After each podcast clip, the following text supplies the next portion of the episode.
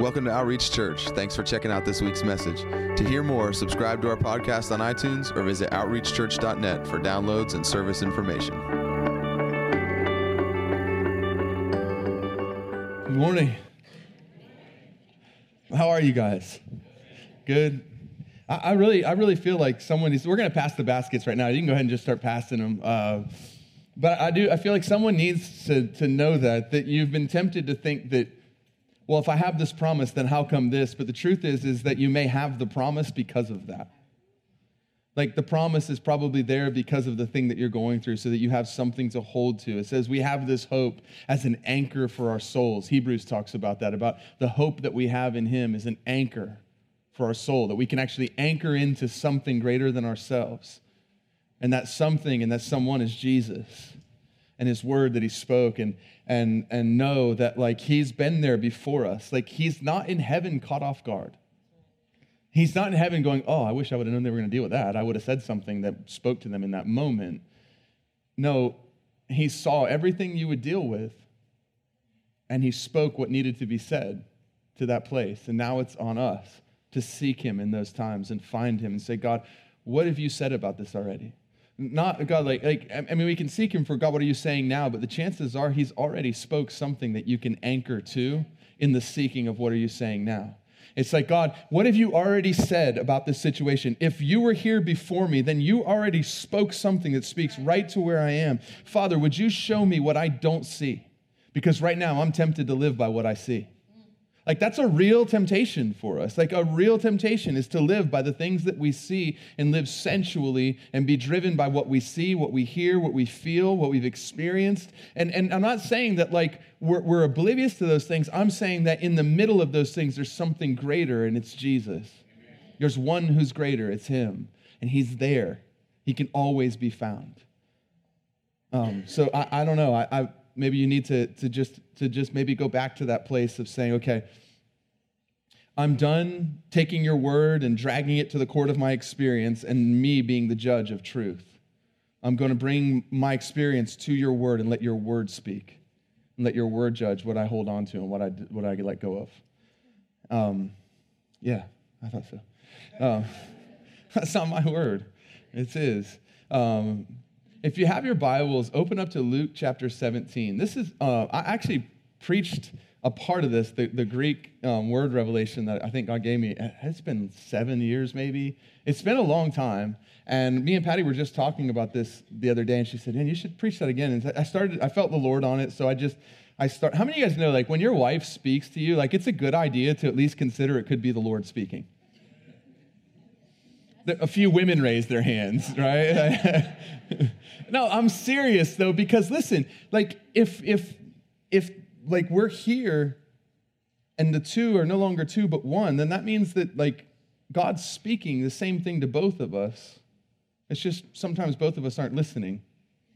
Or sometimes one of us is focused on something and the other one is focused on another thing, and one of us hears God's voice first. But when your wife says something to you, or wives when your husband says something to you, like consider this may be the Lord speaking. And, and, and don't discount it. And, and, and most of the time, it, it probably is. If you have a wife or a husband that's seeking the Lord, like when they speak to you, it's not like, we don't just speak like just, just like to have something to say. Like, we always have something to say, so we speak. There's a difference. Like, we're not just trying to fill the, the room with words or fill the space. We actually have something important to say to each other, and that's why we speak to each other. And so when Patty said that to me, I was like, oh, maybe I should. And I really did feel the Lord on it. So I started digging into it, and I'm glad I did because I saw some stuff I'd never seen uh, when I preached this. And so um, Luke chapter 17, it's a super familiar um, story in the Bible for a lot of people. It says, While he was on the way to Jerusalem, he was passing through Samaria and Galilee. As he entered a village, ten leprous men who stood at a distance met him, and they raised their voices, saying, Jesus, Master, have mercy on us. When he saw them, he said to them, Go and show yourself to the priest. And as they were going, they were cleansed. Now, one of them, when he saw that he'd been healed, turned back, glorifying God with a loud voice. And he fell on his face at his feet, giving thanks to him, and he was a Samaritan. Then Jesus answered and said, We're not the ten cleansed, but the nine. Where are they? Was no one found who returned to give glory to God except this foreigner? And he said to him, Stand up and go. Your faith has made you well. Father, I thank you for your word. I thank you, God, that, that you take your word and you make it alive to us, God. That, that it's not just words on a page, it's not just sounds coming from a mouth, God, but it's spirit and it's life. God, it's your truth that you, that, that you spoke forward and that you prompted men to write. And I thank you that as we read from your word, as we teach from your word, that our ears are open, that we would have ears to hear. Jesus, you said, He who has ears to hear, let him hear. Father, we don't want to be those that just assume because we have two ears on our head that we have ears to hear. We want to seek you to be those who would have ears to hear what, what the Spirit is saying. And that our, we have the mind of Christ, that we can understand the revelation that you bring, God, and that, that our hearts would be open to receive it, God, that the, the seed of your word would bear fruit in our lives, that, that there would be something hanging from our tree, God, that a world that doesn't know you could taste and see your goodness because of the fruit that you're producing in our lives. Thank you for that in Jesus' name. Amen. Amen. So, so these, these 10 lepers are walking along, and, and this would have been like a leprous colony or, or, or a leprous group, whatever they would have called them. But back then, they would take people that had a similar disorder and they would group them all together. And those people would then live together because they all had the same dysfunction. And a lot of times they would become pretty tight knit groups because they spent a lot of time together. And, and, and I, I, as I was reading, I was like, Lord, don't ever let us look at a group of people that look like they're tight and spend time together and think that's a group worth joining because it could be dysfunction that's brought them together. Like if what's brought them together isn't health, but it's actually a common dysfunction, that's probably not a group that you want to be part of, that I want to be part of. And so, so they would make them stay together, and what would happen is, is they had this responsibility, which was this you are no longer identified by who you are, you're identified by your dysfunction. And your responsibility is to make sure that everybody knows about your dysfunction as soon as they come within hearing distance.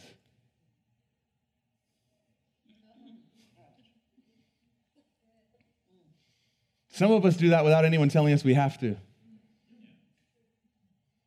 Some of us have, have become so labeled by and so aware of and so identified by our dysfunction, by the thing that's wrong, by the hurts, by the wounds, by the disappointments, by the betrayals. Some of us have identified ourselves so strongly with that that when someone gets within earshot of us, the thing that they know about us is what's wrong with us. And that's what they made the lepers do. Now people do it without anyone telling them they have to. And so the lepers were forced to live, they were isolated from their families, even. Like a father couldn't hold his, his wife or his son. It was, it was a brutal thing this, because they were so afraid of what was on them getting on to, what was on the lepers getting on to them that they made them go. You guys, we got to be careful that we don't treat people like lepers nowadays and that we're more impressed by what they have than what we carry. We have to make sure that we don't form little leper colonies where we force people that all have a similar dysfunction to group together because we're afraid that if we get near them, what they carry is greater than what we carry inside of us. We should walk through this life aware of the fact that no matter what dysfunction someone has, the answer of Jesus within us is greater than what's wrong with them.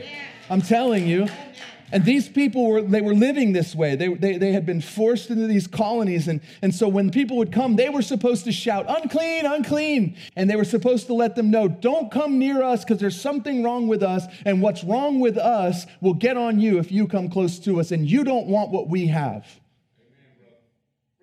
And so now they've got this group of people. I'm trying, Kenny. You've got this group of people, and they see Jesus coming but they see something that makes them think, I don't care about the religious protocols of the day. I don't care what society tells me. I don't care about the way that I. This would have cost. Listen, like, don't think this doesn't cost them to step out because the truth of the matter is, is sometimes our dysfunction becomes the thing that receive that causes us to receive people's pity. It would co- they, they, would, they would feed the leper colonies because the leper colonies couldn't go out and work in the public place. So they, they received something by identifying with that dysfunction. They received the pity from everybody they saw, and they were kind of like, they were treated a little bit differently, and everybody was a little bit ginger with them because of this condition, and they treated them differently. And, and, and sometimes there would be people who genuinely started to find comfort within their dysfunction to the point that they liked the dysfunction more than they wanted to be free because freedom would mean I no longer can identify myself by what's wrong and I have to actually live differently. That's why Jesus said to the man who was lame, Do you want to be well? He's telling him, Listen, I can do this for you, but it's going to mean that you leave that behind and you live differently once I speak and I change your life. Like there's a cost to that. You can't sit on a mat and beg anymore to receive your money. You have to actually get up and go and work. Are you sure you're ready to leave everything behind and be well? Count the cost. Because I'm telling you, there's a, there, there is this place, if we're not careful, where we will allow ourselves to become victims and we'll allow ourselves for so long to label ourselves by the thing that's wrong with us or the thing that, that was done to us or the thing that happened to us or didn't happen for us that we can become comfortable there to the point where we actually don't really want to be better. We just want everyone to know what's wrong so that we receive their sympathy, their pity, and they treat us differently. And this is what this is how a lot of leprechauns, but not this one, because this one recognized something greater than our dysfunction has come down the road, and his name is Jesus. I promise you, it doesn't matter what your dysfunction is. Someone greater than your dysfunction is walking towards you, and his name is Jesus. And when you get to the place where you don't care about what you have to leave behind and you don't care about the religious protocols of the day and you don't care about any of that stuff and all you want is to be better and you cry out, Have mercy on us, the man Jesus will come to you where you are and he will touch you. I promise you. Because when we get to a point where we're so desperate that what society thinks and what people think and what the religious leaders of the day thought, listen, the religious leaders of the day were the ones who they had to isolate themselves from the most the priests, the ones whose job it was, whose profession it was to spend time in the presence of the Lord, they were the ones who the lepers were the least likely to ever encounter. God help us if in the church, the people who are supposed to be spending time with the Lord and, and acting in a position of authority can insulate and isolate themselves from the people who need what they supposedly carry the most. I'm telling you, you have to be aware of what you carry, but you also have to be aware of this. Jesus, you realize like how many times Jesus was going from one place to another and he encountered people and ministered to them? Like it wasn't like Jesus was like, they were like, have mercy on us. And Jesus was like, oh, I'll have mercy on you. Don't worry. Meet me at, this, at, the, at the tabernacle on the Sabbath at 1030. I'll have mercy for you then. I love that things happen here. I'm, I, I love even more that more things happen out there than happen in here. If the majority of what we see God do happens in here, something's wrong because we spend a fraction of our time here and the majority of our time out there. Come on. I'm telling you. So, so, so these, these lepers, I, I don't know how many times Jesus walked by a leper colony and maybe they shouted, unclean, unclean, unclean, and they, maybe they even went away. Maybe they even saw Jesus and they just walked a different way because they weren't aware of who he was, or they thought what they had was greater than the power that he carried. And so they went away, but not this time. Not these guys. Instead of shouting, unclean, unclean, unclean, they approach Jesus and they say, Have mercy on us. Jesus, Master, have mercy on us. What are they saying? They're saying, Jesus, Master, Jesus, you're greater than this. Would you have mercy on us? And Jesus looks at them. What does he say to them? Go show yourselves to the priest. You realize that's a big deal.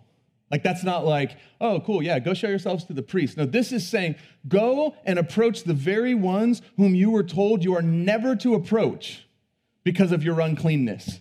Go do the thing that everybody tells you you can't do because of your dysfunction. Some of us need to go do the very thing that society tells us we can't do because of our dysfunction.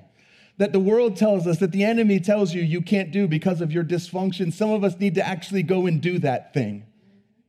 and just step out in faith and say, I'm not going to live according to what I've been labeled by. I'm going to live according to every word that proceeds from his mouth. And he called me into this, so I'm stepping into it no matter the dysfunction of my past.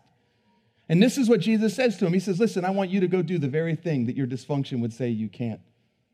And it would have taken faith. I mean, first of all, it took faith for them to, to step out and, and, and cry out to him and not do what society required of them. And then it took faith for them to start walking. And look what happens when they start walking. They begin to walk, and as they go, the leprous condition that was on their skin disappears and they're cleansed. And suddenly, everything's changed.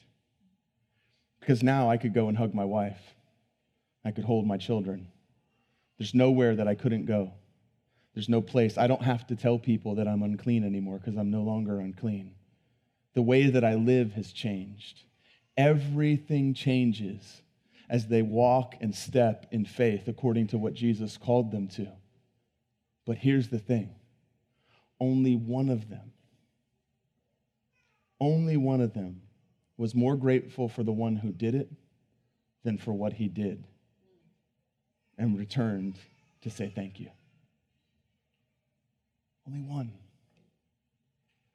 Guys, how many times do we pray for something, pray for something, pray for something, and then when it happens, we're more excited about what's happened and living in the fruit of what's happened than we are about the fact that He actually moved on my behalf and He deserves my thankfulness and my gratitude. You have your entire life to live in what He's done for you. You have one moment to take that time right there and acknowledge, I didn't deserve this at all.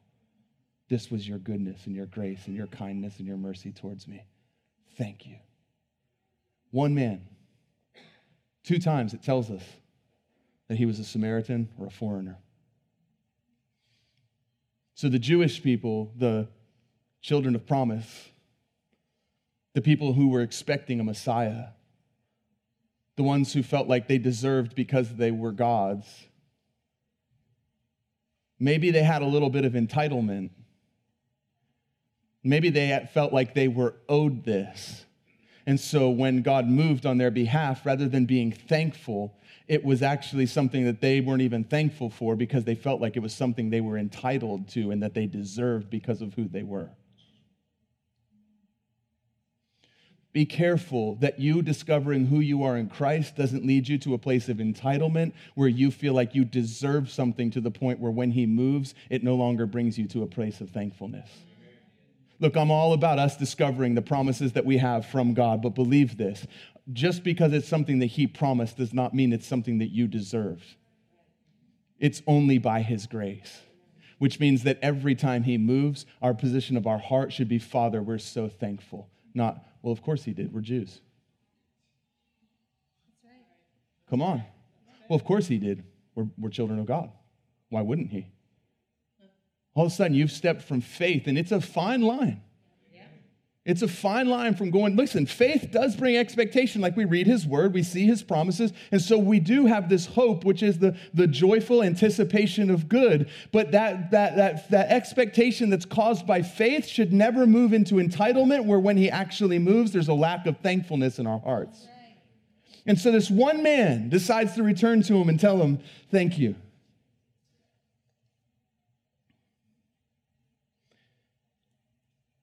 Jesus looks at him and says, I wrote this down. I want to just read this for you. When we see ourselves, as entitled to grace, we will become less thankful and more entitled every time we receive his grace. If we see ourselves in a place of entitlement and deserving of his grace every time he shows his grace towards us, we'll become a little more entitled, a little more proud, a little more deserving in our own mind and it will start to become about us rather than a revelation of His goodness. We'll start to see it as a revelation of our worthiness to receive. And then it's no longer grace, it's works. And the wages, the wages of sin is death. What do you get a wage for? Something you worked for. If you're claiming that it came because of what you've done, it's not grace, it's a wage. And the wage of that is death. Something starts to die probably our appreciation and our gratitude for the Father might be the first thing that starts to die. You start getting a little bit more proud, a little bit more, well, of course he moved. Why wouldn't he? I prayed. Are you kidding me? You can't even have breath come out of your lungs if he doesn't give it to you. You can't even form a word apart from the fact that he gave you the ability to. And you don't even know that he exists and that he's good and that you can pray to him if he hasn't revealed himself to you. Let this sober us a little bit. I'm serious because, you know, I, I, look, we talk a lot about identity and who we are in Christ and all those things and knowing the covenant that we have with God. And I believe 100% in all that. And I think it's amazing. And I think that it should build an expectation of His goodness. But that expectation should never turn to entitlement. It should always be something where every single time he moves, we're so thankful and grateful that we go to him before we think about enjoying the blessing that he's given. Because what matters to us is that you moved on my behalf. What matters after that is then I'll walk in what you've moved on. And so this guy comes to him, and Jesus looks at him. He says something super interesting to him. He says, Were there not 10 cleansed? But the nine, where are they? Do you think Jesus is literally like wondering, like, hey, where, where are they? No, this is like God when he said to Adam, Where are you? He's saying, What's going on in their hearts? Why are they where they are? This isn't like Jesus trying to figure this out and going, Wait a minute, weren't there, wasn't there 10? John, wasn't there 10? Oh, yeah, there was 10. Well, where are the other nine? No, that's not what he's saying. He's saying, like, why is there only one person that's back here to give thanks after my father moved and they had their leprosy taken away. What if stewarding the reward of God looks like we're just as desperate to get back to his feet to thank him as we were to get to his feet to ask him for the thing we're thankful for? Think about that. What if a true measure of where our heart is is how desperate we are to get back to him to thank him compared to how desperate we were to get to him to ask him? Like, we'll desperately seek him in a leprous season. Like, trust me, things are going to happen. Things are going to happen. Like, if you haven't faced hardship, if you haven't faced betrayal, if you haven't faced disappointment or discouragement, if you haven't faced somebody not doing what they should or doing what they shouldn't, if you haven't faced natural disasters, if you haven't faced the effects of living on a cursed earth that has not been redeemed yet, it's coming. Like the storm's coming to the wise man and to the foolish man. It doesn't say the, fool, the wise man built his house on rocks, so the storm went around him. We wish it did. We wish it was like, well, they, you know, two men built their houses on the, on, and one built on sand, you know, one was, and one was built on the rock. And, and the one who was built on sand, the storm came and it blew his house down. The one who lived on the rock looked over and saw the storm and was like, oh, thank you, Lord, that it's always sunny at my house. That's not how the story goes. The storm came to both houses. The storm's coming at some point in every one of our lives. Believe me. And you'll seek him in those seasons pretty naturally. Because in a leprous season, when there's nothing else, it's pretty easy to cry out, Have mercy on me. Because what else are you going to do? And there's nothing wrong with that. But what happens when he moves and the leprosy disappears? How great is your need to get back to his feet at that point? Is it as great as the need was before the leprosy went? Like, that's a good heart check for us. How badly do I need to get to Jesus to thank him for the thing I badly needed to get to him for and ask him for? And so Jesus looks and he says, We're not 10 cleansed, but the nine, where are they? Was no one found who returned to give glory to God except this foreigner? Jesus calls thankfulness giving glory to God. You know why? Because when something happens in our lives, we have to give credit to someone.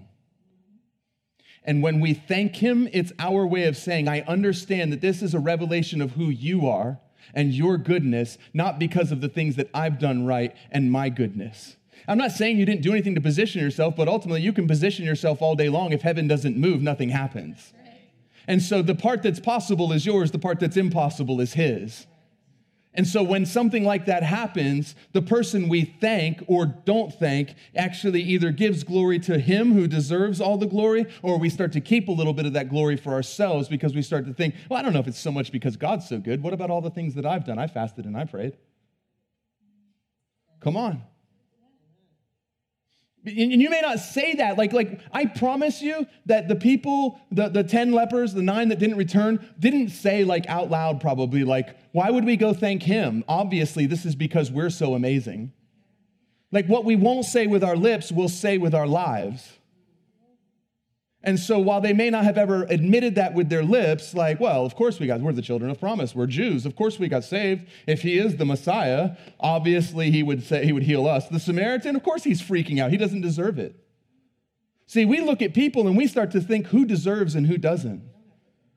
Oh, if you ever get in that position, believe me, you're so far into pride. Because now you've become the arbiter of who deserves God's goodness as if you know. Be careful, because with the standard that you measure, it'll be measured to you. That's what Jesus said. When Jesus looks at him, he says, Not one reser- returned to give glory to God except this foreigner. He said to him, Stand up and go. Your faith has made you well. There's, a, um, there's an interesting there's an interesting word in there and this is the thing that I, I, God showed me a while ago, and it's blown my mind since. He says, Weren't the ten cleansed? He said, Weren't the ten katharizo in the original language, which we, we write cleansed or, or healed in our English language, but the word actually means purged. It means, didn't the ten all have something taken away from them? Didn't they all have something that wasn't supposed to be there, that was harming them, taken away from them? But only one came back here to give glory to God. And he looks at him and he says, Stand up.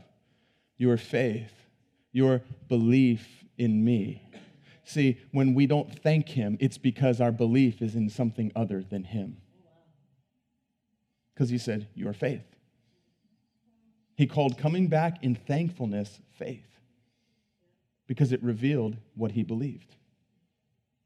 He said, Your faith has made you sozo, whole, healed, saved, delivered. So, what is he saying in our language? He says, Because of my goodness, all of them had something that didn't belong to them taken away. But because of your thankfulness, your gratitude, your faith, your belief in me, you actually get something that you didn't have given to you. Wow. Think about this. What if every single one of us has missed out on the more because we didn't return to thank Him for the first part? What if He considered the miracle incomplete until what happened in their skin actually made its way into their heart? See, I promise you, I, we, I, we talked about this a second ago. I'm telling you, hard times are going to happen. Like you're going to go through hard things. You're going to face tough things. You're going to face things that you can't face on your own. And here's the deal like the, the nine basically were restored to who they were before the season of leprosy. That was the best they got. The best that they got was you're returned back to the place that you were before the leprosy. The leprosy's gone, and you are the person that you were before you got into the leprosy season. You're returned to being the person that you were. So many of us want to go back to who we were before the hard time. We want to go back to the way things were. You don't want to go back there because back there is not his best. That's simply him removing the thing that's causing the problem. Where you want to be is on the other side of that, coming out of it with more than you went into it with. And this is what Jesus says. He says, Listen, nine of them had the leprosy taken away from them, but one of them, because he kept his heart in a place of gratitude and because he actually cared more about coming to me than enjoying the thing that I did, he actually gets something given to him that he didn't have when he entered into the leprous season. Like, what if everything that you go through, Jesus is there, and he's not just there with the answer, to taking and removing or restoring the thing that's wrong. He actually has something to give you that you can walk out of that with so that you're better than you were before you entered. I'm going to close with this. I, I just want to challenge you guys. What if every single time you find yourself in a situation where you need Him, He has more than you know, and that Him just taking away the problem is the least of what He wants to offer? What He wants to do is actually give you something during that season that you can carry for the rest of your life that's added to you, not just removing the thing that was causing the problem. See, the, the lepers they walked around with this condition on their skin that everybody could see. And it was super obvious to, to, to everybody when they got healed. Like if you saw a lep- person who had leprosy one day and you saw them healed the next day, like that was completely obvious. There's, there's something obvious about, uh, about when, when we accept the forgiveness of sins, the removal of shame and guilt and all the things that we were never meant to have to begin with. But what if that's like the starting point for what Jesus wants to do in your life, not the end? Like, what if he says, Hey, I want to take away the shame. I want to take away the guilt. I want to take away the sin. I want to take away the stain of sin off of your life. You were never meant for that to begin with. You were created in the image of God, and the fall is what got you that way. And now you have something on you that never belonged to be on you. And if you come to me and you ask me and you give and you place yourself in front of me and you ask me to receive what I've died on a cross for you to receive, you'll get that. And I'll take everything away that was never supposed to be there. I'll take your, your scarlet robe and I'll make it as white as snow. But I don't want you to just run away and go live life without the stain. Thankful that the stain's gone. I want that to bring you to a place of loving me and worshiping me and thanking me for what I've done. Because if you come back here, there's more that I want to give. I don't want you to just get a fix. I don't want to just take away. I have so much I want to give you. But I need you to want me after I've done the thing you wanted me to do. I want you to want me after I've healed the thing that was broken. I healed that broken thing out of my goodness to show you who I am, to draw you to me, not to send you on your way, never to return back. I didn't do that so that you could walk away. I did it so you could walk towards me. I didn't heal you so that you could go away. I healed you so that you would be comfortable coming before me because you no longer have this issue that's separating you from humanity and keeping you from thinking that you can approach me. I want you to boldly come into my throne room in the time of need. I don't want to just set you free and then you run away and never come back to where I am. I set you free so that you could come to me with clear conscience and confidence, with a veil opened and see me and have intimate communion with me. Not just go and enjoy the fact that you don't feel guilty anymore. I took that out of the way so that you would feel comfortable approaching me and not having to shout, unclean, unclean, unclean.